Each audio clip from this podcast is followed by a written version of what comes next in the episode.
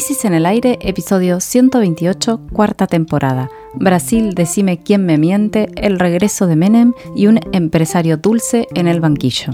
Jimena Tordini, Mario Santucho y Natalia Gelos analizan los temas más importantes de la semana.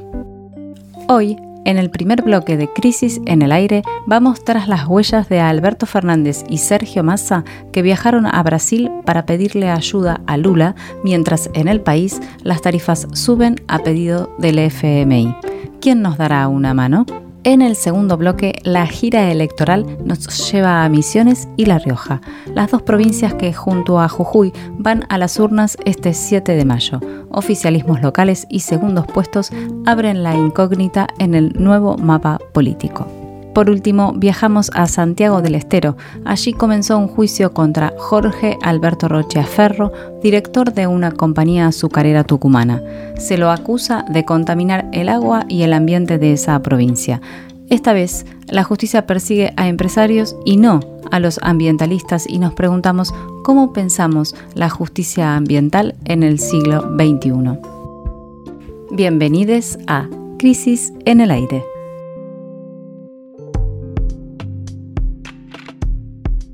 Hoy termina una semana sin corrida cambiaria en Argentina, lo cual en sí mismo es una novedad. Pero aún estamos lejos de un escenario de estabilización y las malas noticias se acumulan en el terreno económico. En este primer bloque analizamos el viaje relámpago del presidente y el superministro de Economía a Brasil, el tarifazo solicitado por el FMI y las cifras de la balanza comercial publicadas por el INDEC. La pregunta que todavía nadie puede responder es, ¿y ahora quién podrá ayudarnos? Entonces empecemos por el viaje. El martes, una comitiva encabezada por las dos principales figuras del gobierno argentino en este momento, el presidente Alberto Fernández, el ministro de Economía Sergio Massa, como decía, viajaron a Brasilia para reunirse durante cuatro horas con el presidente de Brasil, Luis Ignacio Lula da Silva, en busca de un apoyo salvador para la crisis que atraviesa el país. Luego, ambos mandatarios cenaron y dieron una conferencia de prensa. Vamos a escuchar el fragmento más eh, significativo que seleccionamos de la intervención de Lula. La primera cosa que es importante decir Lo primero que es importante é que, decir do ponto de vista es que desde el político, punto de vista político eu me comprometi com meu amigo Alberto Fernandes me comprometí con mi amigo que vou Alberto fazer Fernández que haré todo e qualquer sacrifício todo y cualquier para que a gente sacrificio possa ajudar a Argentina para que podamos ayudar a nesse la momento Argentina difícil. Nós vamos continuar conversando com o BRICS para saber como é que eles Vamos podem a seguir ajudar. charlando con ellos para ver cómo podemos ayudar. Eu pretendo conversar Yo tengo la intención de através do meu ministro da a Fazenda través de mi ministro de Hacienda com o FMI con el Fondo Monetario para tirar a faca do pescoço da para Argentina. quitarle el cuchillo al cuello de Argentina.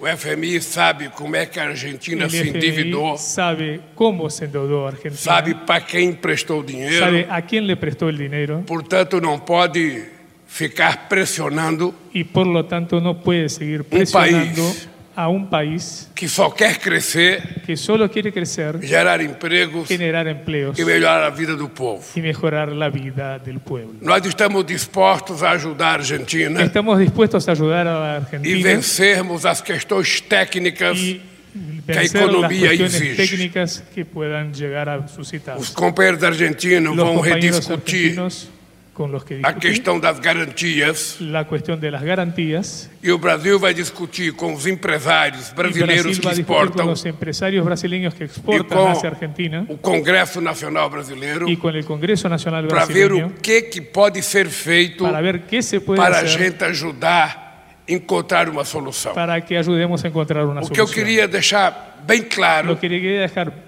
é claro que nós não estamos fazendo uma discussão es que no para estamos ajudar a Argentina. haciendo una discusión para ayudar a la A Argentina. discussão é outra.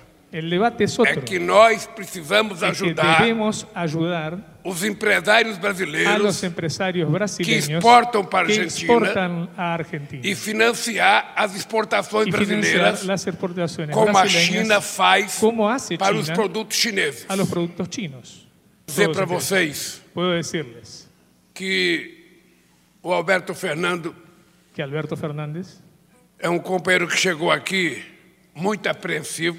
Es un compañero que llegó bastante aprensivo. E eu acho que ele vai aquí, voltar mais y creo que va a tranquilo. volver más tranquilo. É verdade, sem dinheiro, Es verdad, sin ningún dinero, mas com muita disposição pero con mucha política. disposición política. Bien. Hay varias cosas para analizar de este encuentro entre los dos principales países de la región. Lo primero es el contexto, que es de extrema urgencia. Acá no se sentaron a conversar sobre los problemas estratégicos ni sobre cuestiones estructurales, porque además el gobierno de Lula, de Lula recién comienza y el de Alberto Fernández ya está en retirada.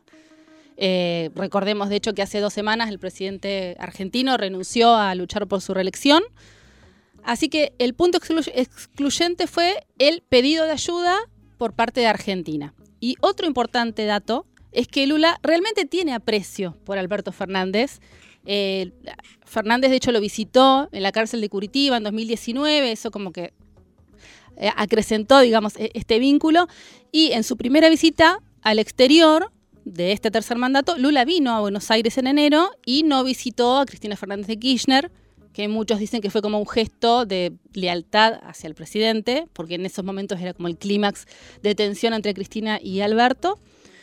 Por lo tanto, la cobertura que hizo la mayoría de los medios opositores acá, en torno a las frases que escuchamos antes, cuando Lula dice que el presidente argentino se vuelve sin dinero, es cualquiera, y eh, aunque ellos lo interpretaron como si hubiera sido un- una humillación, pero no fue para nada, eso no pasa por ahí. Exacto. Eh, ahí escuchando el, audio de Lula, cuando eh, daba su versión sobre la reunión, él se cuidó, además de decir esto, de que Alberto volvía sin dinero, se cuidó mucho de decir que lo que estaban tratando no era no de ayudar a Argentina, sino de ayudar a los empresarios brasileros. Y eso tiene que ver precisamente con el momento que está atravesando Lula político, que es bastante delicado en su país, eh, con este tercer mandato que, que recién inicia, y que hace que no tenga margen para darle a Argentina lo que precisa de un día para el otro, digamos. En ese sentido, el presidente de Brasil se comprometió, como escuchábamos, a intentar buscar una, una solución, pero con la gente que hablamos de Brasil nos decía que no, tiene, no la tiene fácil, no es tan fácil. ¿Cuáles son las acciones posibles que se están evaluando entonces eh, ahora, a partir de esta visita? Eh, vamos a, a listarlas. Son tres básicamente, ¿no? La primera de ellas es un índice de la magnitud de la crisis por la que atraviesa Argentina. ¿De qué se trata? Resulta que los exportadores brasileros que venden a la Argentina están cobrando sus ventas con un retraso de 120 días hoy ya.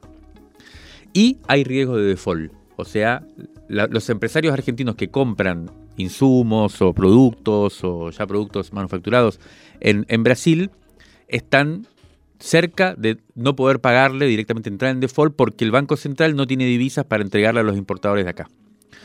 Entonces la idea que surgió en esta reunión es que el Estado brasilea, brasilero ponga esos dólares para los empresarios brasileros y que luego Argentina se los devuelva. O sea que Argentina se endeuda con Brasil. sí. Claro, claro. Eh, pero que no, no a través de un préstamo de Claro. Brasil a Argentina, sino que Brasil le paga a sus, a sus empresarios y Argentina queda endeudado. ¿Saben cuánto es la reserva de Brasil? Como para tener una idea de qué estamos hablando. 297 mil millones de dólares, casi 300 mil millones de dólares, lo cual es un montonazo comparado con las 2 mil millones que tiene Argentina con suerte. Bueno, la segunda posibilidad sí es un crédito directo de Estado a Estado, por unos 5 mil millones de dólares más o menos se, se habla, que le permitiría al gobierno argentino eh, pasar este eh, so- eh, sofocón que tiene y tratar de llegar por lo menos a junio, ¿no? O a las, primarias, a, a las pasos de agosto. Y la tercera opción es un préstamo del nuevo Banco de Desarrollo, que es el Banco de los BRICS, ¿no? El grupo de países BRICS, eh, por sus iniciales, que reúne a Brasil, Rusia, India, China y Sudáfrica, eh, y que en este momento, y a partir de este año con fuerza, empieza a disputarle la hegemonía global a Estados Unidos, sobre todo a partir de la llegada de Lula al Plan Alto, cuando estuvo Bolsonaro eso se enfrió, esto es un- una iniciativa que viene desde el principio del siglo, y también a partir de la guerra de Ucrania, ¿no? cuando Rusia claramente quedó muy enfrentado con Estados Unidos, y China también empieza a partir de fines del año pasado a ocupar un lugar que hasta ahora no venía ocupando de liderazgo de todo lo que se opone a la hegemonía de Estados Unidos en, en- en el mundo, ¿no? Entonces, el otro dato importante es que Dilma Rousseff, expresidenta de Brasil y compañera cercana de Lula, acaba de asumir al frente de ese banco, de los BRICS, Y entonces eh, Lula ahí eh, dio a entender que estaba pidiéndole a Dilma a ver si se podía dar un préstamo directo desde, ese banco a Argentina. Lo que pasa es que en los estatutos, eso es lo que le contestó Dilma, en los estatutos del, del Banco del BRICS figura que no se le puede prestar a nadie que no es miembro de esa organización de países. Y lo que van a tratar de ver es si se puede meter o si se puede cambiar ese estatuto para que entonces se le pueda dar un préstamo a, la Argentina.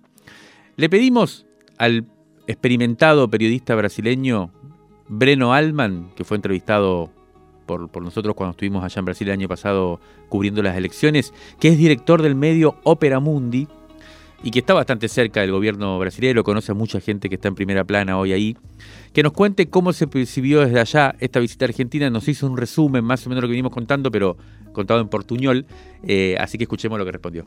La situación económica de Argentina es una preocupación del presidente Lula y así lo expresó claramente en la conversación con su colega Alberto Fernández, quien visitó Brasilia el pasado martes 2 de mayo. Según diversas fuentes, ha sido una conversación transparente, cordial y solidaria, en que los dos jefes de Estado buscaron encontrar soluciones prácticas a la crisis de la moneda argentina, que ya afecta el pago de las exportaciones brasileñas para el país. El representante brasileño trabaja con dos alternativas que aún necesitan ser construidas. Uno una de esas alternativas sería un préstamo para que el gobierno argentino cuente con los dólares necesarios para saldar compromisos con exportadores vecinos. La otra alternativa sería recurrir al Banco de los BRICS para obtener una línea de crédito de corto plazo que pudiera dar liquidez inmediata en dólares al Estado argentino. Como Argentina aún no es parte de los BRICS, quizás esa línea debería triangularse con Brasil. Estas son hipótesis de trabajo firmes, pero aún queda un largo camino por recorrer antes que se pongan en práctica. El gobierno Lula tiene serios obstáculos internos para realizar operaciones más amplias, como las que llevó a cabo el gobierno de Hugo Chávez entre 2005 y 2006, cuando compró casi 4 mil millones de dólares en bonos de la deuda externa argentina para poder construir una solución que ayude a la, Casa Rosada en su esfuerzo para superar la escasez de dólares, el presidente brasileño tiene que presentar propuestas que sirvan para solucionar los problemas de pago de las empresas brasileñas por la crisis argentina o correría el riesgo de ser sometido a una fuerte reacción interna que haría inviable cualquier operación. Lo estábamos escuchando a Breno Altman desde Brasil resumir un poco es, todas estas cuestiones que venimos conversando hasta ahora que tienen que ver con la dimensión financiera, ¿no? Que es la que, bueno, está absorbiendo eh, la, energía de, del gobierno nacional. Y, pero vamos a pasar ahora a novedades que tienen que ver más con lo que podríamos llamar la economía real.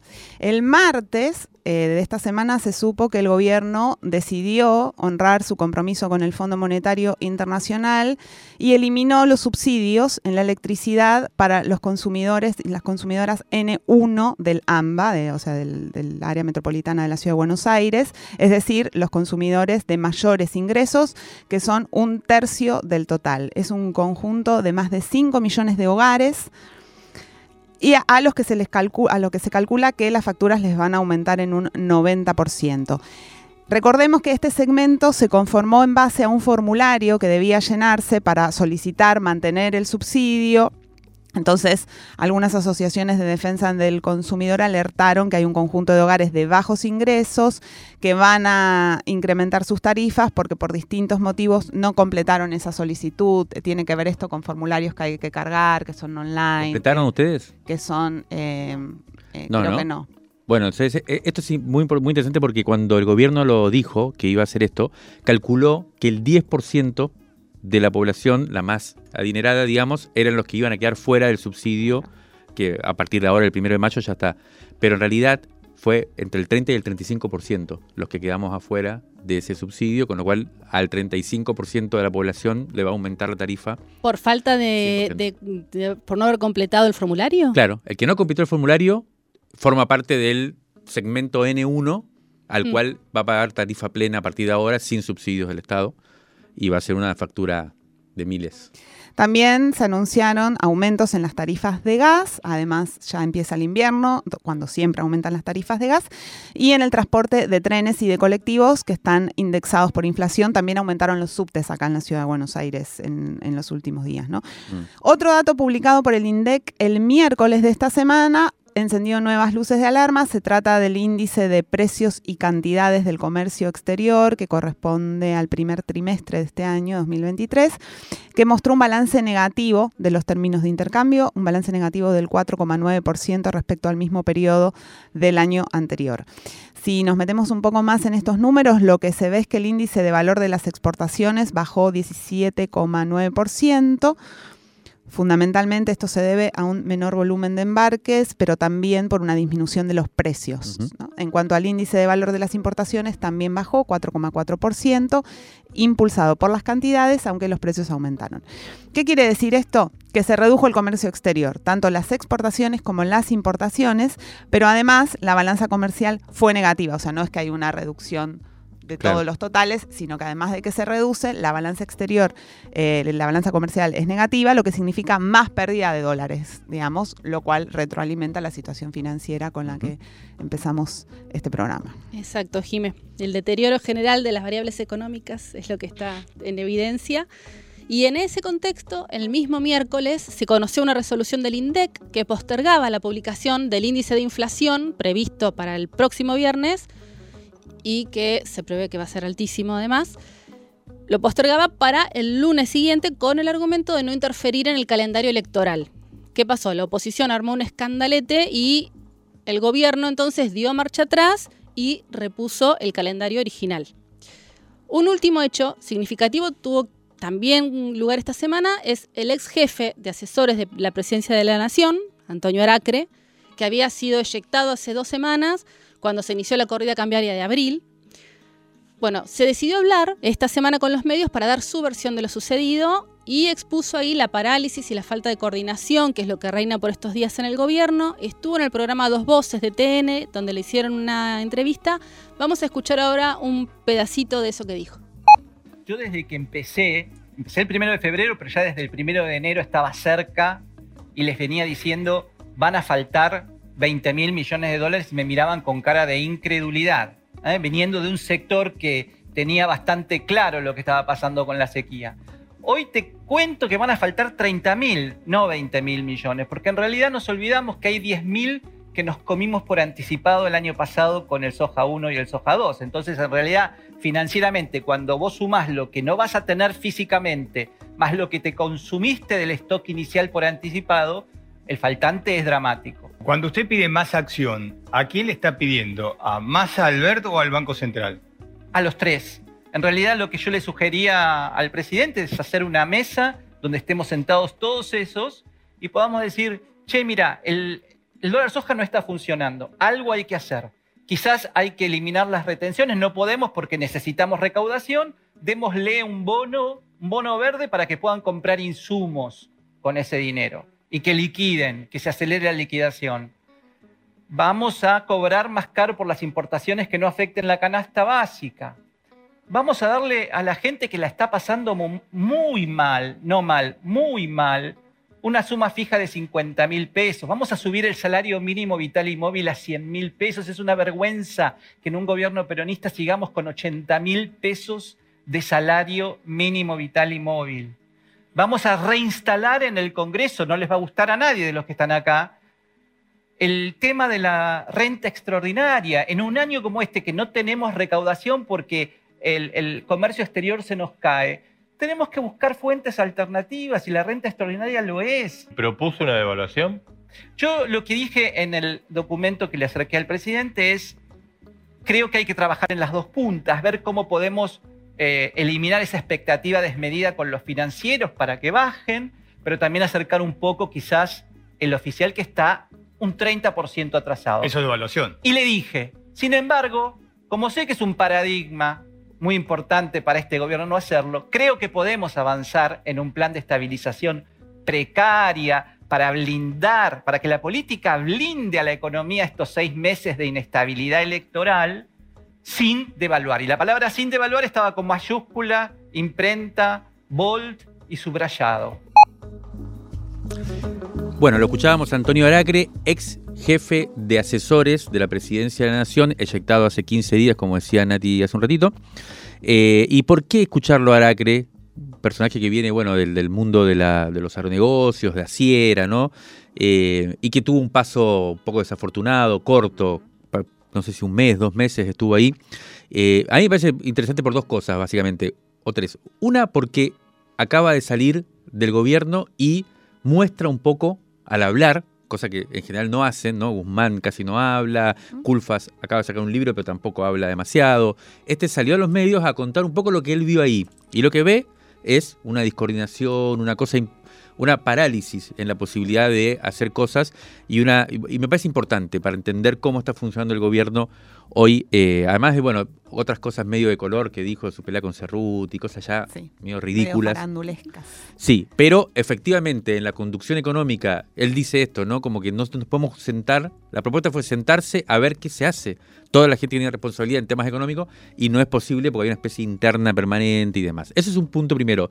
Segundo, me parece, ya para, cerrar esto sobre Aracre, que es increíble, ¿vieron cuando uno siempre eh, dice que todos quienes rompen con el kirchnerismo eh, terminan a la derecha del kirchnerismo, ¿no? Y esa es como un poco la capacidad que tiene Cristina y el kirchnerismo de, cuando los cuestionás, terminás siempre a su derecha, ¿no? Esa frase famosa que dice a mi izquierda está la pared, que dijo creo que Néstor. Bueno, lo que parece ahora es que todo el que rompe con el gobierno rompe por izquierda. Mm. Incluso un tipo como Aracre. Que, era CEO de Singenta. Está pidiendo que suban el salario mínimo vital y móvil, que le pongan impuestos extraordinarios a la, fortuna. Bueno, y nada de esto sucede. O sea, el gobierno está como claramente en una situación muy conservadora, incapaz de hacer algo con esta crisis en la que está. Bueno, y para terminar, bueno, una, una cosita. El, el, formulario del que hablábamos antes para el subsidio todavía está abierto, ¿eh? por si quieren, se pueden anotar todavía. Y lo último sería que la gran pregunta que queda pendiente es cómo el gobierno va a lograr ese recurso último para poder llegar al final del mandato, que claramente eh, eh, se necesita, no tienen los dólares.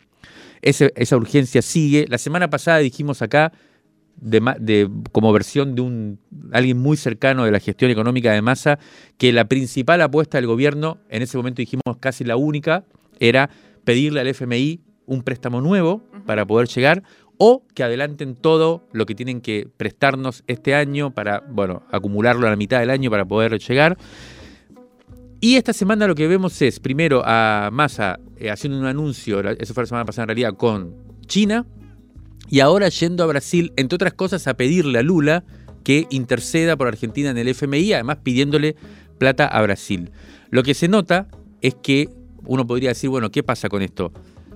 Eh, está difícil el préstamo del FMI, que era la principal apuesta, y entonces están buscando otras, otras cuestiones que, entre otras cosas, son contradictorias, porque Lula hoy está en una relación bastante mala con Estados Unidos, porque está muy cercano a China.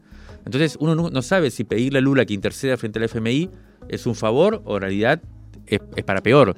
Bueno, esto es, esto es lo que se ve hoy en el gobierno, una carrera urgente a mil puntas por por ver cómo se pueden conseguir los recursos que se precisan para seguir adelante. Y la gran pregunta que queda es entonces si lo que está poniendo en juego el ministro Massa es una gran clase de pragmatismo o una tremenda eh, muestra de desesperación. Crisis en el aire. Resumen crítico en movimiento. En movimiento. Cuarta temporada. Para tirar del hilo de la coyuntura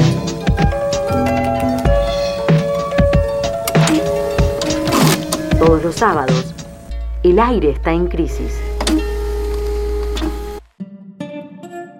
Tres provincias acuden mañana a las urnas. Jujuy, de la que ya hablamos el programa pasado, Misiones y La Rioja. Las tres votarán para gobernador, vicegobernador, intendentes y concejales un nuevo mapa político va tomando forma a nivel local y nos preguntamos qué está cambiando y qué no ante las cada vez más cercanas elecciones nacionales. Este es el segundo tema de la edición 128 de Crisis en el Aire. Vamos primero a la región de Cuyo, a La Rioja. Esta provincia no tiene paso. Va a elegir gobernador y vice, 11 diputados provinciales, intendentes, concejales en los 18 departamentos que tiene la provincia, además de 36 convencionales constituyentes, porque también, como en la provincia de Jujuy, se va a reformar la constitución de la provincia de La Rioja. En La Rioja, el actual gobernador Ricardo Quintela, del Frente de Todos, va por su reelección. Es el primer mandatario que intentará revalidar, por lo que será de algún modo un termómetro para el oficialismo a nivel nacional, aunque con el desdoblamiento no se puede tampoco trasladar mecánicamente el resultado de lo que pase mañana en La Rioja a lo que puede pasar en las pasos de agosto, pero bueno, es una especie de indicador. Las encuestas lo dan a Ricardo Quintela, decía actual gobernador, como amplio favorito en las elecciones del domingo. Quintela, dentro del Frente de Todos, tira más para el lado de Cristina que para el de Alberto, podríamos decir. De hecho, hace poco dijo públicamente que Guado de Pedro es su candidato a presidente. Em, en la campaña Quintela estuvo proponiendo cuestiones como la producción de cannabis, el parque eólico Arauco y también para separarse ahí sí de la, de la gestión nacional, em, hace mucha gala de la obra pública que se hizo en la provincia en su gestión. La segunda cuestión para mirar de cerca en la elección riojana es qué pasa con el segundo lugar porque hay una disputa entre la derecha cambiemita y el ultraliberalismo de Martín Menem, que es allí el candidato de Milei. Bueno, veamos, Jimé, cómo viene la mano entonces en la oposición provincial. Por un lado está Felipe Álvarez, que es el candidato apoyado por la RETA y que representa a la alianza entre el radicalismo, el PRO, la coalición cívica y una parte de los libertarios. Que todo eso bajo la denominación Juntos por La Rioja, y lo acompaña en la fórmula el actual viceintendente del Departamento Capital, Guillermo Galván, que apoya a Patricia Bullrich a nivel nacional. ¿Quién es Felipe Álvarez? Lo que se llama un peronista disidente, que en algún momento estuvo cerca del kirchnerismo y desde 2015 se fue convirtiendo al marquirismo. En 2018 fue elegido diputado por Juntos por el Cambio, pero cuando asumió como diputado, se acercó otra vez al frente de todos a través de Sergio Massa y de Pedro. Así que esas idas y vueltas son leídas con resquemores eh, al interior de la, oposición provincial. ¿no? Y como ya anticipabas, Jime, el tercero en discordia porta un apellido que en todo el país, pero especialmente en la provincia de La Rioja, tiene una historia indeleble. Menem. En algún momento el progresismo no lo mencionaba, ¿se acuerdan? Porque decían que era Yeta. Hablamos de Martín Menem, sobrino del expresidente Carlos Saúl e hijo del ex senador Eduardo Menem, otra pieza clave de aquel gobierno tan eh, decisivo para el país que reinó durante la década del 90. Y candidato, Martín Menem sería el candidato de Javier Milei, que le dio todo su apoyo de manera vehemente, ¿no? No con tantos candidatos ha sido tan prolífero, tan vehemente, digamos, eh, Milei en su apoyo, eh, solamente casi con, Martín Menem y con Bussi, ¿no? El, hijo de, del tucumano. Así es. del general que gobernó Tucumán. Em, eh, decía que, antes que está como, candidato, como favorito Quintela, el actual gobernador, y es verdad, pero las encuestas, la última que, circuló, dan un escenario em, sorpresivo, sorpresivo. 38,2% tiene Quintela, el oficialismo, 28,4% aparece Martín Menem segundo y casi empatado con Álvarez, el candidato de Juntos por el Cambio, que tiene 28 puntos. O sea, 38, 28, casi 29 y 28. Son tres tercios. Es un poco el escenario nacional, con la particularidad de que acá el oficialismo peronista de La Rioja podría ganar porque la oposición está claramente dividida.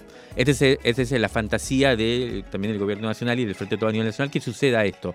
En realidad, si vos sumás a la oposición, a la derecha, tienes casi 60%, 56 y algo, casi 57%. Si hubiera una segunda vuelta. Claro, si hubiera una segunda vuelta, claramente perdería el oficialismo, que es lo que va a pasar a nivel nacional. Pero en este caso le alcanza para poder reelegirse en la, en la gobernación a Quintela, porque la oposición va dividida. Y hay que ver quién queda segundo. Va a ser bastante importante quién queda segundo, si los libertarios o Juntos por el Cambio. Hoy en la web de Crisis vamos a publicar si Dios quiere, una entrevista Si a... Dios quiere, no sé. Si los autores quieren, me parece. Exactamente. Una entrevista a Martín Menem, eh, que, está, que fue realizada por nuestro compañero Facundo Iglesia, y vamos a pedir que no se la pierdan, porque, bueno, ahí vamos a, vamos a poder ver bien quién es este personaje. El tipo reivindica la, la dolarización plenamente, es decir, que estamos ante una versión radicalizada del menemismo, y vamos a escuchar un fragmento ahora donde hace gala Martín Menem de esa ideología de la libertad que dispara contra el Estado, que obviamente le ha dado de comer a él y a toda su familia desde siempre. No manejamos encuestas nosotros, pero la percepción que tenemos es que hay voluntad de cambio este, de verdad. Hay mucha gente que tiene ganas de una transformación y ve con buenos ojos nuestra propuesta.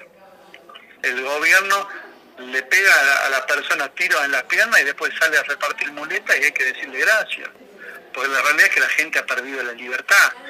El, el gobierno te eh, están repartiendo bolsones de comida. ¿Esto qué quiere decir? te eligen el aceite, te eligen la harina, te eligen el arroz, la polenta, te eligen lo que vas a comer y te lo dan.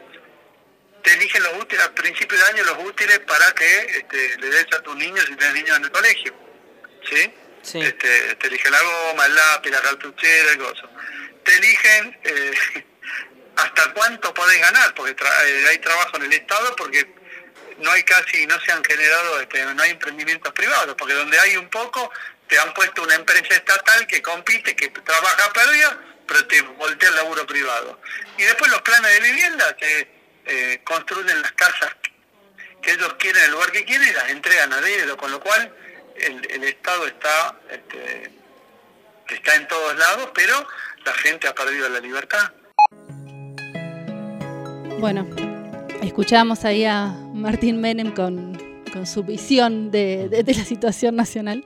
Eh, ahora viajemos al litoral argentino, a Misiones, donde se da la otra elección mañana y donde el Frente Renovador de la Concordia gobierna desde hace 20 años. Y acá se da un caso que es muy parecido al que veíamos en las elecciones anteriores, las que arrancaron con esta carrera, que fueron Río Negro y Neuquén. Es decir, hay una propuesta política que extrae su fuerza de su condición provincialista, si se quiere, que no tiene alineamientos definidos a nivel nacional.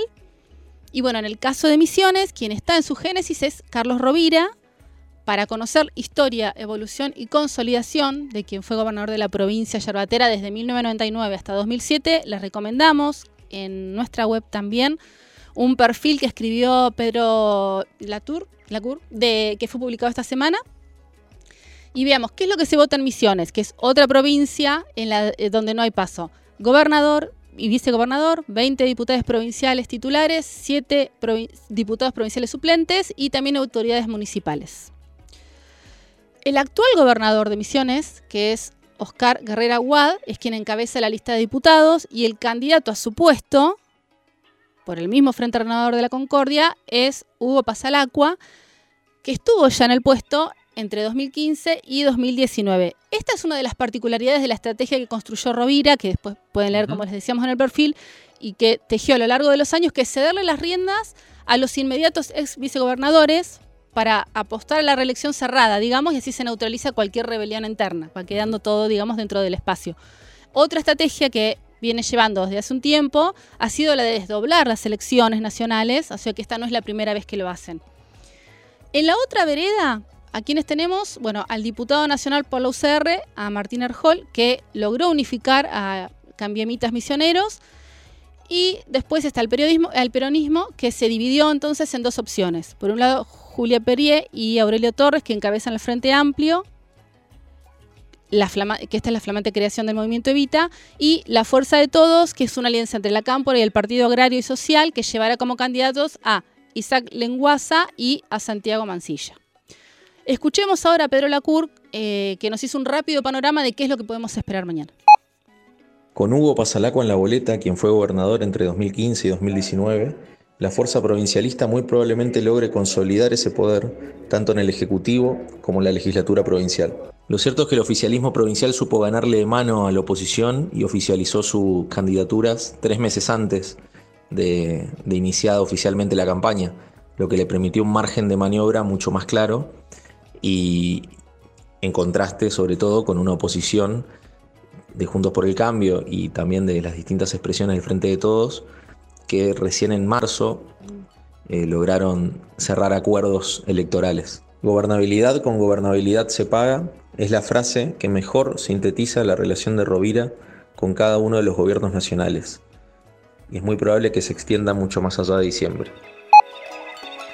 Bueno, lo escuchábamos a Pedro Lacour, eh, misionero, periodista de la Nación hoy y siempre colaborando con, la revista Crisis. Eh, y la verdad que tenemos que volver a, a, recomendar el perfil que escribió sobre Rovira. Es muy, muy bueno, está en la web, lo publicamos esta semana. Y si querés enterarte un poco de la política misionera de los últimos 20 años, como bien él cuenta, Rovira asume eh, la gobernación y, logra desmarcarse de su anterior conductor, digamos, que es el ex presidente durante un poco tiempo Ramón Puerta, eh, menemista, Ramón Puerta, después dualdista, y él en una alianza estrecha con Néstor Kirchner logra construir este ciclo de la política misionera que está muy bien contado, la verdad, por la CUR, muy, muy recomendable. Y, para hacer un cierre de este bloque, entonces, las 13 eh, elecciones que decíamos eh, que van a tener lugar este fin de semana tienen características, un par de características que vale la pena resaltar. Primero, en las tres parecería ser que van a ganar los oficialismos, pero son tres oficialismos diferentes. En uno, La Rioja, el peronismo, más cercano al kirchnerismo. En Jujuy, Juntos por el Cambio, el radicalismo de, Gerardo Morales como de, Juntos por el Cambio, y en Misiones una fuerza provincialista, que, como decía la CUR, Pedro, eh, gobernabilidad con gobernabilidad se paga. Su relación con la nacional siempre es de vínculo estrecho con el oficialismo, sea cual sea. Entonces, son tres escenarios distintos, en las tres eh, es muy posible que gane el oficialismo. Y después, un segundo, bueno, en, en Jujuy hay que decir que también el resultado de Gerardo Morales le puede servir como trampolín para una aventura de presidencial. Para unas pasos. Para, para, postularse a la presidencia. Eh, así que eso también hay que verlo. Y después está en juego los segundos lugares, por lo menos en La Rioja y en Jujuy. Eh, y es interesante también porque ahí el escenario parece desplazarse como a nivel nacional hacia una elección de tres tercios, pero mientras en La Rioja los libertarios, la ultraderecha, el ultraliberalismo aparece tratando de dar la sorpresa, en Jujuy lo que aparece expectante es la izquierda, que ya ha tenido muy buenas elecciones, la izquierda trotskista, y que eh, también está, hay una expectativa de que pueda... En la figura de Vilca. En la figura de Vilca, actual diputado nacional, que pueda hacer una muy buena performance ahí y disputar el segundo lugar con el peronismo. Por lo menos eso dicen algunos analistas o algunas encuestas que han dado vuelta. Veremos mañana a la noche qué eh, escenario nos, trae. Y eh, ahí lo que estamos viendo es cómo entonces se define el escenario nacional en estas elecciones provinciales, que como decíamos, mañana va a tener tres expresiones y el próximo domingo cinco elecciones en, en diferentes provincias del país, pero bueno, de eso hablaremos en el próximo programa. Hay una alternativa en la televisión digital. Barricada TV. Si vivís en Capital o alrededores, Pasale el sintonizador a tu televisor y míranos en el 32.1 de la televisión digital abierta. Noticias y actualidad, móviles en vivo, los hechos contados desde la calle por sus protagonistas. Barricada TV. Una pantalla para un mundo nuevo. Rescate emotivo. 1973-2023. 50 años de crisis. 50 años de crisis. De la tinta a la conversación. Crisis 1. Mayo de 1973. A dos años del estreno en la clandestinidad de la película Perón, actualización política y doctrinaria para la toma del poder, la revista publica un tramo de esa larga entrevista realizada y filmada por Pino Solanas y Octavio Yetino. El objetivo era que sirviera como material para que las bases del movimiento justicialista pudieran elaborar y discutir con su máximo dirigente sobre dimensiones políticas esenciales de la época. Pregunta Solanas. Nuestra liberación es inseparable de la liberación continental. ¿Debemos coordinar también esa lucha con la de Asia y África? ¿Es esa lucha del tercer mundo la que puede universalizar la liberación del hombre? Responde Perón. Natural. Es el tercer mundo y hoy nosotros los que trabajamos dentro de esta línea. estamos en el tercer mundo y trabajamos para el tercer mundo y estamos conectados con la idea de la liberación del continente. Trabajamos para eso y creemos que la juventud, la gente del futuro, debe aferrarse a esa posición porque será la posición del futuro. Ahora le pregunta a Yetino, ¿qué es lo que define hoy en la Argentina a una persona como peronista? Responde Perón. Peronista para mí, como conductor del movimiento, es todo aquel que cumple con la ideología y la doctrina peronista. Hay un decálogo peronista donde dice cuáles son las 10 condiciones básicas que debe llenar un hombre para ser sentir y poder ser peronista.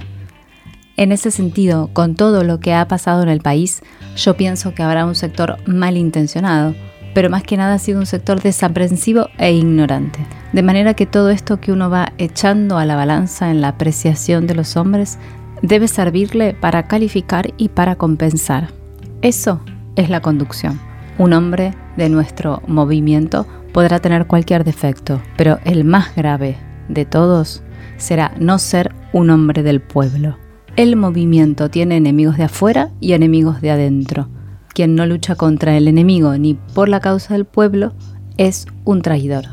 Quien lucha contra el enemigo y por la causa del pueblo es un compañero. Y quien lucha contra un compañero es un enemigo o un traidor. Vuelve a preguntar Solanas, ¿cómo identificamos al aliado y al enemigo? Dice Perón, bueno, un aliado es el que trabaja por la misma causa que nosotros trabajamos. También lo dice Mao, lo primero que el hombre ha de discernir cuando conduce es establecer claramente cuáles son sus amigos y cuáles sus enemigos. Y esto lo digo yo. Al amigo todo, al enemigo ni justicia, porque en esto no puede haber dualidades.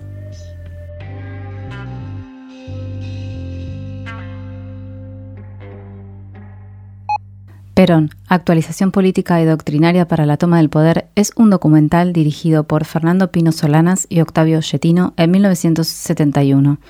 Nunca fue estrenado comercialmente. Circulaba en unidades básicas, sedes del partido y sindicatos.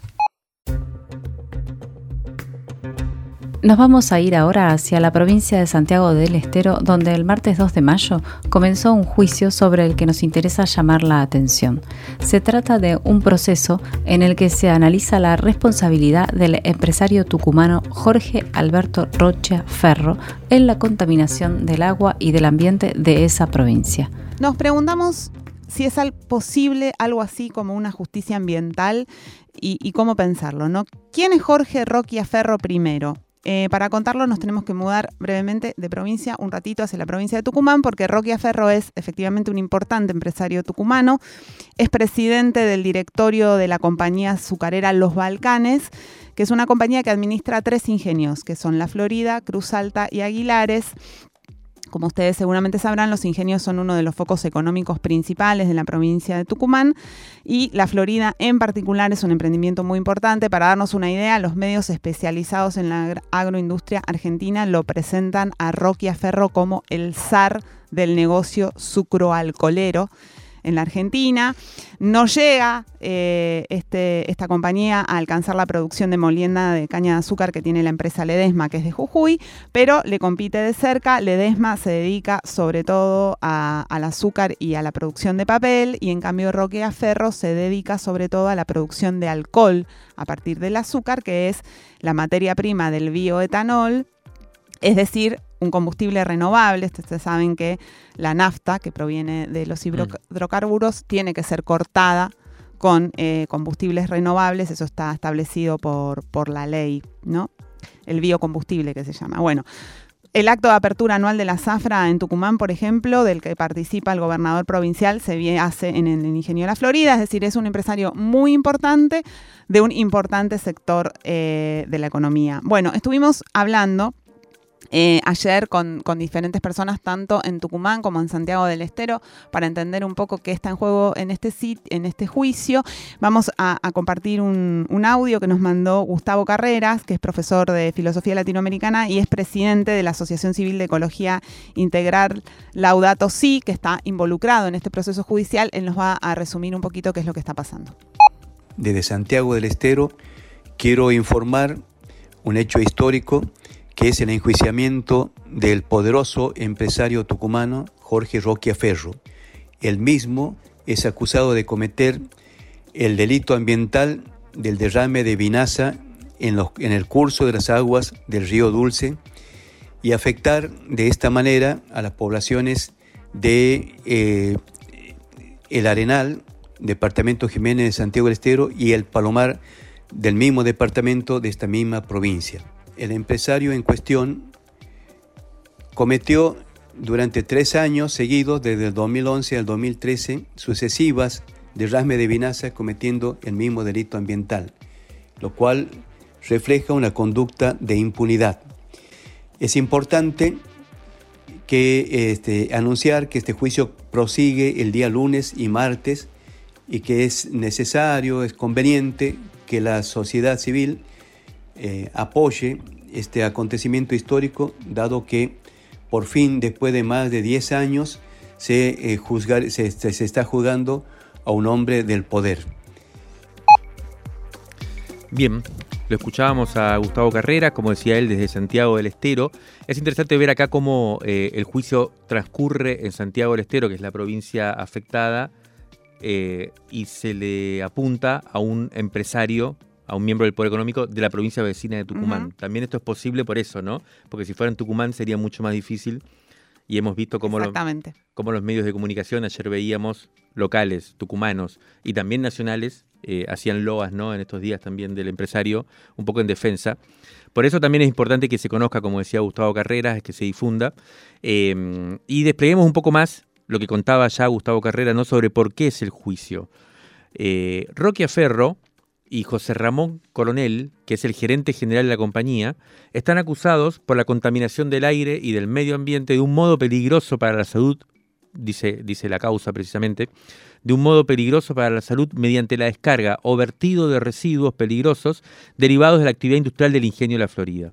Los hechos ocurrieron, como decían, como decía antes Carreras, entre el 2011 y el 2013, cuando el ingenio vertió efluentes industriales, aguas residuales contaminantes hacia un canal de riego que llega hasta la provincia de Santiago del Estero, donde están precisamente los afectados por esta contaminación. Además, Roque Aferro, junto con Coronel, fueron responsables del derrame en un canal de drenaje de más de 80 millones de litros de vinaza, en estado puro también provenientes de la Florida, en octubre de 2012. La vinaza es un efluente que se genera cuando se produce alcohol con el azúcar y es muy contaminante del agua y peligroso para la salud de las personas y para la naturaleza en general.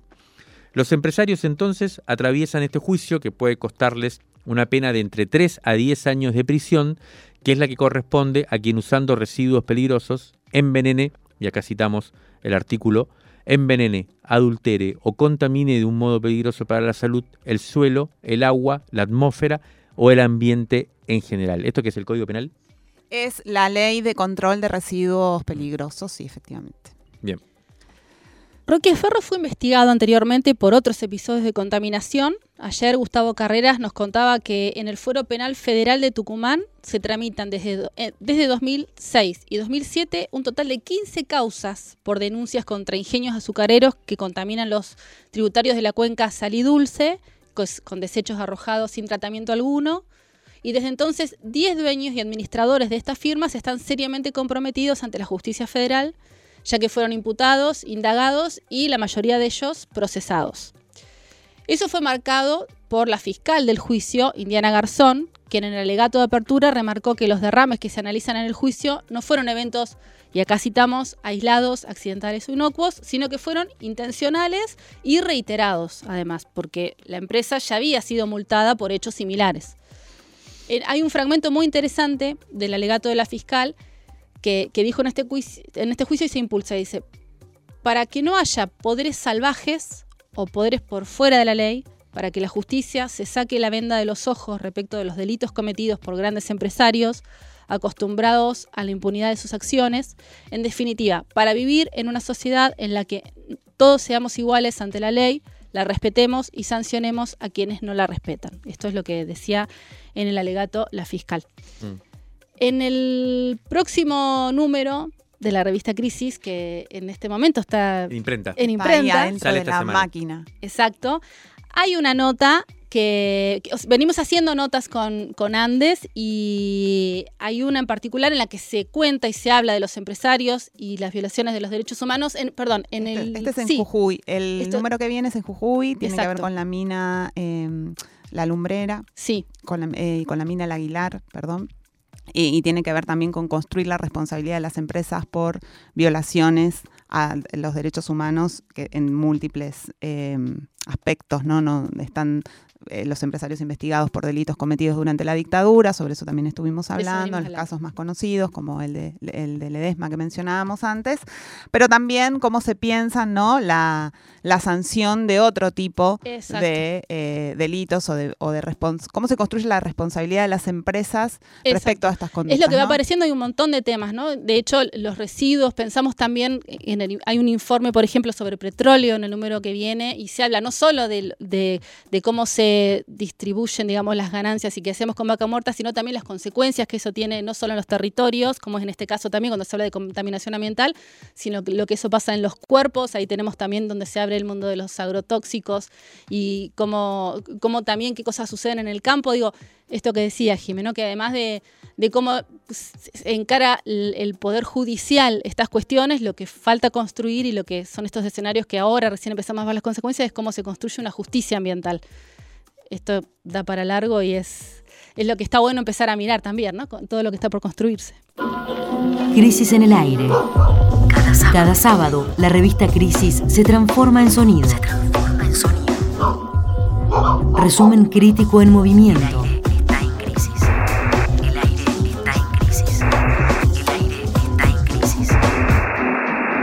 Crisis en el aire.